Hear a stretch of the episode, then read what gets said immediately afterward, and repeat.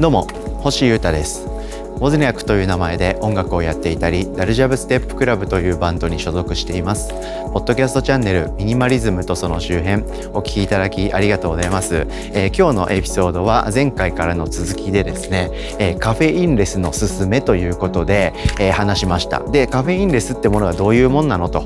てかカフェインって何なのとか取っちゃいけないの？取んない方がいいの？みたいな話を改めてして、えその流れでですねカフェインレスの考察最新作ということで、えー、僕はコーヒーゼリーが食べたいんだという話をしてみましたでもカフェインを取りたくないんでカフェインレスでコーヒーゼリーを食べるための考察という感じで、えー、ワイワイ喋ってみましたんで是非聞いてくださいそれではいってらっしゃい。そんなこんなでですね、えー、カフェインを回避したいけどコーヒーゼリーを食べたいと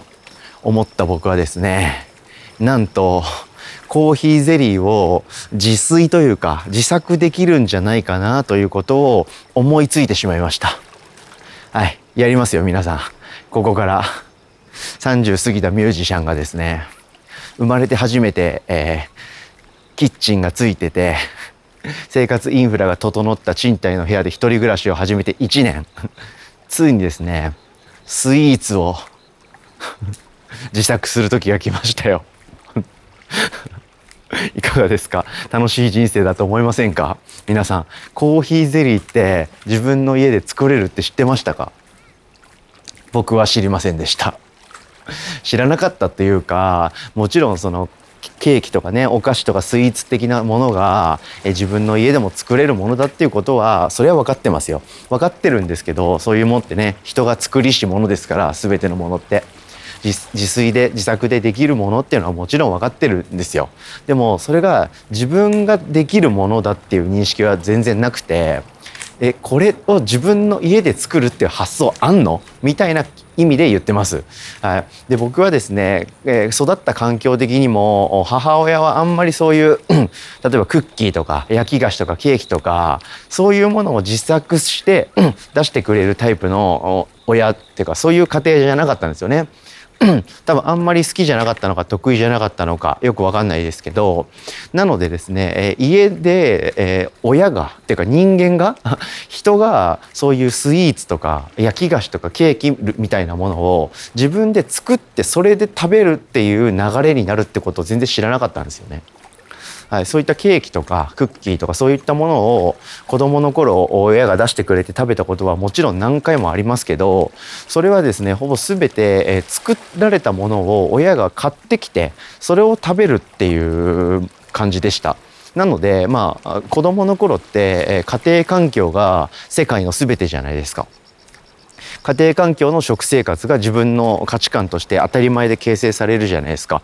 なので焼き菓子とかいわゆるスイーツ的なものって買ってきて食べるもんだってずっと思ってたんですよね。もう何にも疑いもなくそう思ってました。ですけどまあどうやら自炊できると。まあ、自炊できるっていうか自分で作り出せるものだということを僕はですね中学か高校生ぐらいになって知るんですよね。えとこれ買ってきたんじゃないの？みたいな。家で作れんの？え？どういうこと？みたいな感じでなんか理解はできるんだけど自分の感覚が追いついてないという感じでですねすごみたいな感動した覚えがあります。なのでですね僕はあの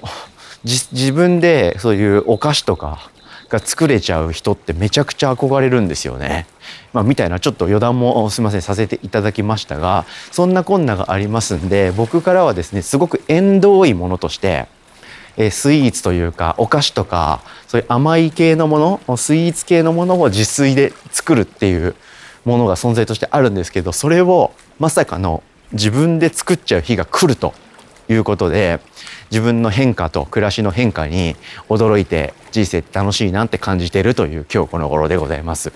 でそうやって思ったんですよねちょっと話戻しますけどカフェインレスのコーヒーでコーヒーゼリーってあんのかなって思ってっていうか作れんのかなって思ってですね。僕最寄りの駅で電車降りてそこから家に帰るまで12分ぐらい歩くんですけどその途中であって思ったんですよね。で、ググスマホでググってですね、えー、コーヒーゼリー作り方みたいに調べたら皆さん知ってました？コーヒーゼリーってめちゃくちゃ簡単に作れるんですよね。なんか粉粉状のゼラチンみたいな。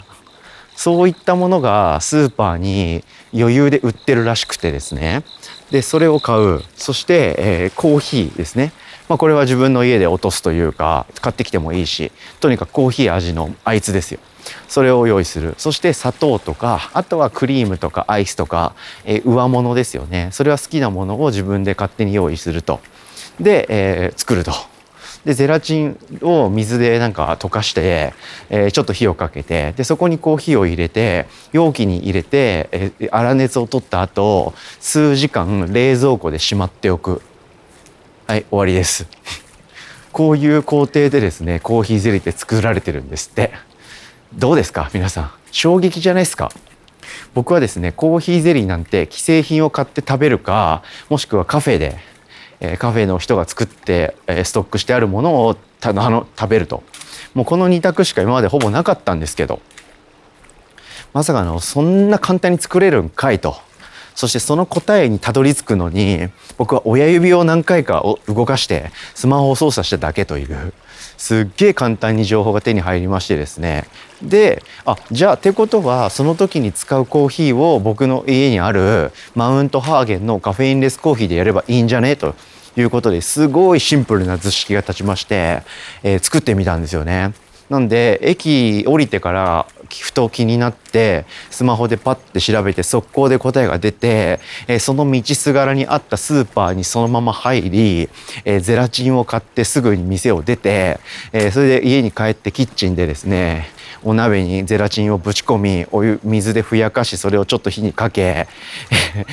プルプルになったところにカフェインレスのコーヒーをインスタントで入れてそれを突っ込んで、えー、野田放浪の容器に移しそれを3時間ぐらい冷蔵庫に寝かしておいたと。いうことをやりました。そしたらですね不思議なことが起こるもんで3時間ぐらい経ったらプルンプルンのコーヒーゼリーが出来上がってるんですよ。しかもこれカフェインレスなんですよ。最高じゃないですか。ということで僕はですね人生で初めて、えー、コーヒーゼリーをですね自作しましてしかもそのコーヒーゼリーは砂糖も入っていないし、えー、選んだお豆がカフェインレスのお豆ですからカフェインも入ってないコーヒーゼリーというものをですね作り出して食べることに成功しました。最高ですね。これってすごくないですか？自炊すると何でも作れるんですね。しかもゼラチンなんて本当100円とかでどっさり買えましたから僕はですねよく量の感覚が分かんなかったんでこんなもんかなと思いまして600ミリリットルぐらい水を入れて作ったらですねタップタプのコーヒーゼリーが大量に作れちゃいまして全然1人で1回で食べれませんから何回かに分けて食べてるんですけどえー、だから100円ででで100円で買ったゼラチンの半分ぐらいを使ったんで、えー、50円ぐらいで600ミリリットルのコーヒーゼリーを作り出すことができたと、まあ、あとはカフェインレスのコーヒー1杯分ぐらいのコーヒー豆も使ったんでいくらぐらいだ？まあ 3, 3食分600ミリリットルで70円ぐらいしか使ってない計算になるのかな。自炊って安いんですよね。みたいなことをですねいろいろ学びながら僕はカフェインレスの、はい、コーヒーゼリーを自分の部屋で余裕で超簡単に作れることを知ってしまいました。はい、これがですね僕の中でのミニマリズムの最新作という感じですね。はい、コーヒーゼリーは食べたいなと思うとでもカフェインっていうのは僕の人生からもう消えたものなんでカフェインにはもう頼りたくないというかカフェインはもうこれからも遠ざけていきたいとで、えー、自分の部屋についにキッチンがあるっていう暮らしになってますから自分で作ろうと思ったものは作れるんだということで、えー、さっと作ってみたら余裕でできちゃったということで、え、これからも僕はですねコンビニとかカフェに駆け込まなくてもコーヒーゼリー食いたいなと思ったらさっき言った要領でですね簡単に作れてしまうということを知りましたこれは僕にとって、ね、本当に大きい学びなんですよね。でももうさらに学んだこととしましては僕部屋に砂糖とかないんですね。でアイスとかソフトクリームみたいなものも当然ありませんので、えブラックのですねカフェインレスのコーヒーゼリーを作ったわけなんですよ。で今まで僕が食べてきているお店とか、え既製品で食べてるカフえ、コーヒーゼリーってだいたい上にアイスクリームが乗っかってるソフトクリームが乗っかってたりとかなんだガムシロとかそのクリームみたいなのが乗っかってるのが通常でしたよね。でまあそれが甘いのかコーヒーゼリー自体が甘いのかなんてよく分かってなくてあれでコーヒーゼリー1個みたいな感じで食べてたんですけどいざですね自分で作ってみたら砂糖もないと。で上に乗せるアイスもクリームもない状態で、えブラックのコーヒーゼリーを食べてみたらゼラチンって甘くないんですね全然 それを全然僕認識してなかったんで全く甘みのないですね。何て言うんだろうな。カフェインレスのコーヒーの寒天状のやつみたいなゼラチン状のトゥルンとしたやつを僕はトロトロトロトロとスプーンで口に運び続けたというような状態になりましたんであ美味しいっていう感じはありませんでした。はい、ここがですね、まあ、唯一ですね。寂しいポイントでした、はい、コーヒーゼリーを食べることには成功したし自分で作ることにも成功した。そしてそこにはカフェインも入ってないんでカフェインレス暮らしも成功していると。しかしそれが甘くないとこんなに美味しくないんだっていうことを知ってしまったと。いうことです。まあ美味しくないってわけじゃないんですけど全く甘くないっていう状態っていうことですね。甘くないんだなコーヒーゼリーって普通みたいな。そういったことを学びました。はい、今日はですねこういうエピソードでございます。はい、で少し前の先週の真ん中ぐらいのポッドキャストでですね僕最近、えー、糖ですね甘甘いやつ砂糖とかえー、果物に含まれる果糖とかそういったものも削り始めてるって話をしましてなので今回もですねコーヒーゼリー自作しましたけど砂糖とかアイスとかは一緒に買わずに、え、ブラックの状態で食べたんですけどもちろん美味しくないっていうか甘くないって感じなんで食べててもすぐにじゅわーっと甘みが口に広がってあーコーヒーゼリーうめアイス最高とかにはならないんですけどコーヒーの味はしますんでそれをですねじっくりこう噛みしめるということで結局砂糖も入っていませんからヘルシーですし、はい、僕のコーヒーゼリーを食べたいっていう欲求は満たすことができました。そしてですねこれはいろんなところにもっと広がってほしいなと思ってて、えー、もっとですねいろんな企業とかカフェとかねお店とかでカフェインレスのコーヒーなんとかとかコーヒー味のなんとかとかココア味のなんとかっていろいろあるじゃないですか。そういったものがカフェインレスの状態で販売されて開発されて世に出るようになればもっと楽しい社会が来ると思うんですよね。でもなかなか需要がないとかコストが高いとかいろんな問題があると思うんで、えー、現実的には難しいのかもしれないんですけどできれば